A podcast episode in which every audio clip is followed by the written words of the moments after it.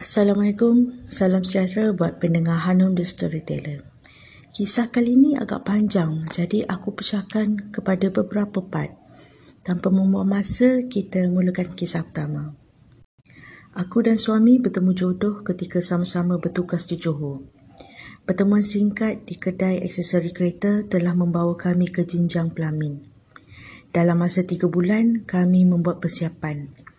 Kiranya kami bercinta selepas kahwin. Tetapi aku telah dimaklumkan awal oleh suami. Dia terkena sakit misteri, keluar masuk hospital. Tapi doktor kata tak ada apa-apa sakit. Aku terima dan faham kerana aku pernah melaluinya. Mungkin kerana itu Allah pertemukan kami. Setelah mendirikan rumah tangga, aku disahkan mengandung bunting kelamin. Berita ni disambut baik oleh ahli keluarga. Kami memang amat berharap dapat menimbang cahaya mata awal. Maklumlah, aku dah berusia 33 tahun dan suami aku muda 3 tahun dari aku.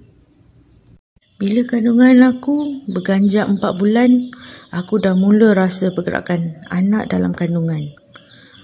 Itulah pertama kali aku rasa pergerakan dalam kandungan. Aku terkejut dan kebetulan aku ada bersama dengan kawan-kawan rapat aku. Aku bagi tahu dia orang yang kandungan aku bergerak. Tapi tak sangka ada di antara mereka tak percaya dan ada juga yang senyap-senyap DM aku dekat Facebook menuduh aku mengandung anak luar nikah. Allah, sedih hati aku bukan kepalang. Aku difitnah dan paling sedih anak aku dalam kandungan juga difitnah sebagai anak luar nikah.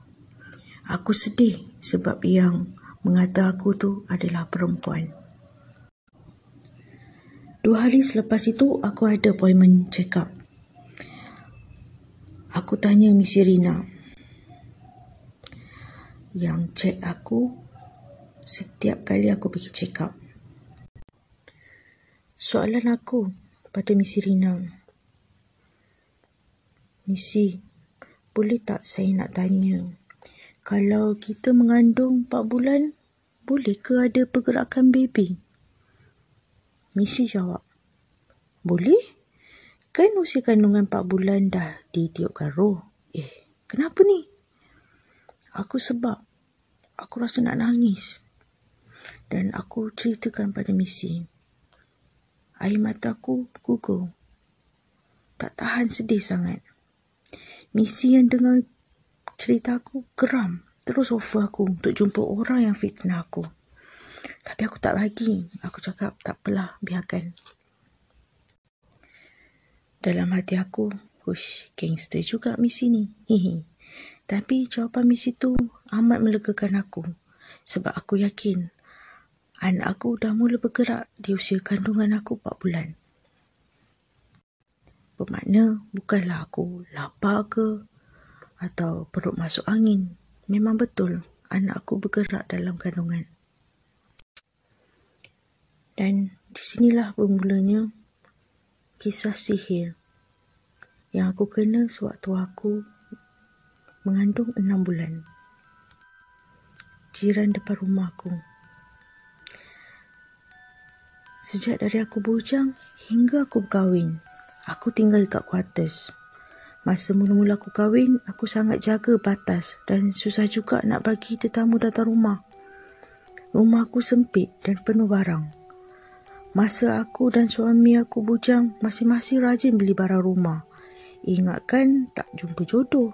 Tak sangka pula kami berjumpa dan berkahwin. Bila dah kahwin, gabung barang-barang rumah penuh terus ruang tamu. Ada juga barang yang terpaksa kami jual. Macam TV, peti sejuk, meja makan. Sebab ada dua. Makin sempitlah dapur aku. Makin sempit juga ruang tamu aku. Tapi masih tak dapat lagi aku kemas sebaik mungkin sesuatu dalam rumah tu. Sebab memang banyak sangat barang. Besar-besar pula tu. Sofa pun dah ada dua. Tapi aku tak nak jual. Sebab salah satu daripada sofa tu adalah milik quarters. Jadi semaklah rumah aku. Rumah kecil je, bukannya besar. Apartment. Kalau korang ingat, aku ada cerita pasal kawan rapat aku. Dan salah seorang kawan rapat aku berjiran dengan aku depan rumah. Dia pernah nak jumpa aku tapi aku tak pastilah sebab apa. Aku tak izinkan dia masuk rumah aku sebab aku tak sedia terima tetamu. Aku seganlah orang datang rumah dalam keadaan rumah aku bersepah. Aku minta dia jumpa kat pejabat je. Tapi tak ada pula dia jumpa aku. Waktu ni kandungan aku 6 bulan. Aku rindu sangat sama aku. Jadi aku balik Ampang sebab terlalu rindu. Nak jumpa mak aku, macam-macam aku nak cerita kat mak aku. Bila balik KL, rezeki aku. Buah pelam rumah mak aku berbuah ranum. Tak sangka aku. Mak aku dengan jenjiran. Mak aku excited aku balik. Excited sebab aku mengandung anak sulung. Diorang simpan buah pelam satu kotak untuk mak yung seorang ni. Masing-masing ada pokok buah pelam diorang akan petik dan simpan buahnya untuk aku. Bila aku balik Johor, aku terfikir banyaknya buah pelam di satu kotak. Hmm, tak apalah. Disebabkan terlalu banyak sangat buah pelam, aku ketuk rumah jiran depan rumah aku nak bagi buah pelam. Tak mampu aku nak bagi habis buah tu. Aku takut buah tu rosak sebab banyak sangat. Aku ketuk pintu dan bagi buah pelam tu pada kawan aku. Tapi dia tolak pemberian aku. Dia kata, tak nak, dah ada. Aku terkejut cara dia bercakap dengan aku. Kasar. Aku cakap, eh, takkan orang dah bagi tak nak? Ambil je lah. Dia cakap, tak nak dan terus tutup pintu. Dalam hati aku, tertanya-tanya kenapa dia kelaku macam tu. Hari tu aku tanya dia nak tak laksa Penang. Sebab aku ada masak lebih. Dia jawab tak nak. Okeylah, masa tu aku ingat dia tak nak sebab tak makan laksa Penang. Bertambah pelik dia cuba elak daripada jumpa atau bertembung aku. Kalau bertembung, langsung tak senyum. Ish, dia ni marah aku ke? Hmm, lantaklah aku malah nak fikir. Banyak lagi perkara lain aku nak fikir. Ketus hati aku. Selang beberapa hari, waktu aku sembang-sembang dengan suami, aku dapat WhatsApp dari jiran aku. Dia cakap dia kecil hati dengan aku dan tak puas hati dengan aku. Aku pun cakap perkara yang sama. Aku tak puas hati dengan dia. Kecil hati. Masa sesi luahan tu, dia cakap dia kecil hati dengan aku tapi tak bagi tahu sebab apa. Aku pula Aku cakap aku kecil hati. Dia tak terima pemberian aku. Dan bercakap kasar dengan aku. Aku tanya dia. Kenapa? Kau ingat aku nak buat kau ke? Tiba-tiba dia jawab. Kenapa? Kau buat ke? Weh, lancang sungguh mulut dia. Sangat lancang. Aku bengang dia cakap macam tu. Suami aku pun marah aku sebab layan orang macam tu. Suami aku risau kalau jadi apa-apa pada aku dan kandungan aku. Dia tak nak kejadian tumpah darah jadi lagi sebab aku stres dengan kerja masa tu. Dia tak nak aku stres pula kali ni. Sebabkan layan orang macam tu nanti jadi apa-apa ke aku. Aku cakap dengan suami, daripada aku nak sihir dia, baik kita ubatkan abang daripada nak sihir dia. Buang duit je. Bukan buang duit je, buang masa aku je. Apa yang aku dapat dengan sihir orang? Suami aku geram. Aku duduk layan lagi WhatsApp tu. Terus dicapai handphone aku dan blok terus WhatsApp kawan aku. Dia tak nak aku fikir dah. Tapi aku masih tak puas hati, sakit hati sebab dia tuduh aku cuba sihir dia.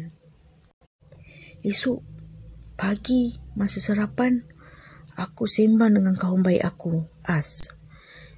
Sejak aku dan As dapat anugerah cemerlang tahun lalu, As juga perasan yang jiran aku tu mengelak dari jumpa aku dan kurang bercakap dengan kami. Kami berbual dan rasa pelik.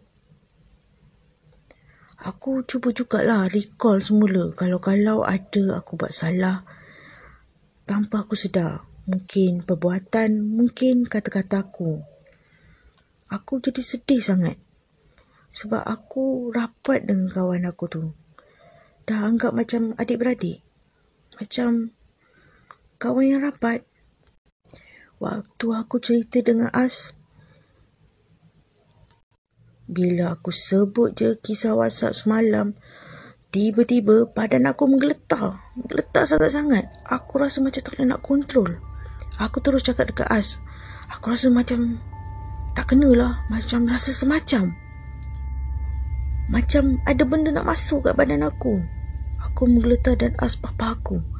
Kesian aku dengan Az sebab jauh juga kantin dengan ofis aku tu. Nasib baik masa dia papa aku terjumpa dengan beberapa kakak cleaner yang selalu kemas pejabat aku setiap hari. Diorang papa aku dan dalam masa yang sama askol suami aku suruh ambil aku sekarang.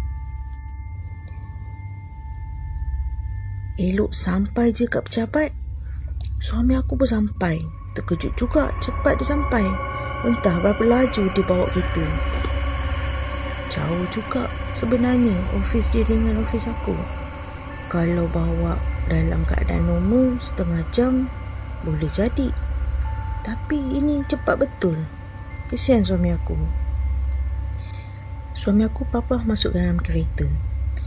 Suami aku terus pecut laju ke Darusshifa dan jumpa Ustaz Saloman. Dia terus rukiah aku. Ya Allah, subhanallah, sakit bukan kepalang. Aku menangis dan aku meronta. Aku sedar tapi aku tak mampu nak kawal diri aku sendiri. Perut aku keras sangat. Allah, apa yang aku fikir waktu tu cuma kandungan dalam perut aku je. Allah saja yang tahu perasaan aku waktu tu. Aku amat risaukan kandungan aku. Kalau jadi apa-apa macam mana? Ketika sedang Ustaz Saluman rukiah aku, Tiba-tiba aku nampak dengan jelas wajah dan batang tubuh orang yang menyihir aku. Allah Akbar. Jiran aku. Kawan aku sendiri. Selesai Ustaz Rukiah, aku menangis teresak-esak. Dan aku beritahu Ustaz. Ustaz, saya rasa saya tahu siapa yang buat saya. Saya tahu siapa yang sihir saya. Aku menangis, menangis sambil aku pandang suami aku.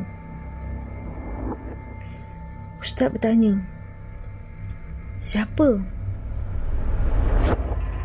Aku jawab, kawan rapat saya sendiri.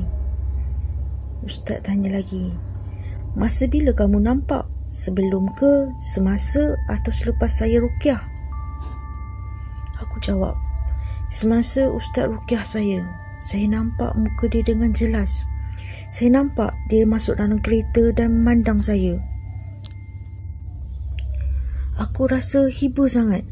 Dia adalah kawan aku yang aku sayang dan ambil berat. Kenapa? Kenapa sampai hati dia sihir aku? Dia tak fikir ke aku mengandung? Apa pun boleh terjadi pada kandungan aku? Tapi Ustaz Saluman tak mengiyakan. Tapi aku yakin dan aku percaya. Ustaz setuju dengan apa yang aku bagi tahu. Siapa yang sihir aku. Dari tutur kata dan air muka Ustaz seolah-olah mengiyakan. Tapi Ustaz kata, tak apa, sabarlah. InsyaAllah semuanya akan baik-baik. Aku pandang muka suami aku dan aku menangis. Suami aku minta bersabar. Aku letih sangat. Terlalu letih. Aku hilang tenaga. Perut aku yang keras aku usap pelan-pelan dan aku tak sedar aku tertidur kat rumah ustaz. Mulai hari itu, aku tak lagi bercakap dengan jiran aku. Aku mengelak daripada jumpa dan bercakap hal kerja sahaja. Tiada lagi gelak tahu aku dengan dia. Aku nampak wajah dia sebesalah. Tapi aku buat tak tahu je. Aku memang tak nak dah tengok muka dia. Dan tak nak bercakap dah dengan dia macam dulu. Lepas kejadian tu, dia pindah rumah. Diam-diam je. Aku cuma dengarlah orang punggah barang keluar daripada rumah. Tapi aku buat tak tahu. Memang hubungan kami renggang terus. Masa aku mengandung tujuh bulan, aku pula pindah keluar daripada kuartus sebab terlalu banyak gangguan dalam rumah tu. Kisah ni nanti aku akan ceritakan kemudian. Aku dan suami ada mohon pindah ke utara dan Alhamdulillah perpindahan kami diluluskan. Aku masuk ke sebuah pulau. Semasa aku dapat pindah ke utara, dia ada datang jumpa aku. Nak minta maaf untuk kali terakhir. Kami bersalaman dan dia memeluk aku. Tapi aku tak balas pelukan dia. Dia minta maaf dengan aku. Tapi aku diam. Aku cuma sengih dan mengangguk je. Tapi dalam hati aku, aku kecewa dan sedih. Luka di hati aku berbekas. Okey, itu saja kisah untuk part 1. Nanti aku akan sambung untuk part 2 pula. Terima kasih kerana sudi mendengar. Assalamualaikum.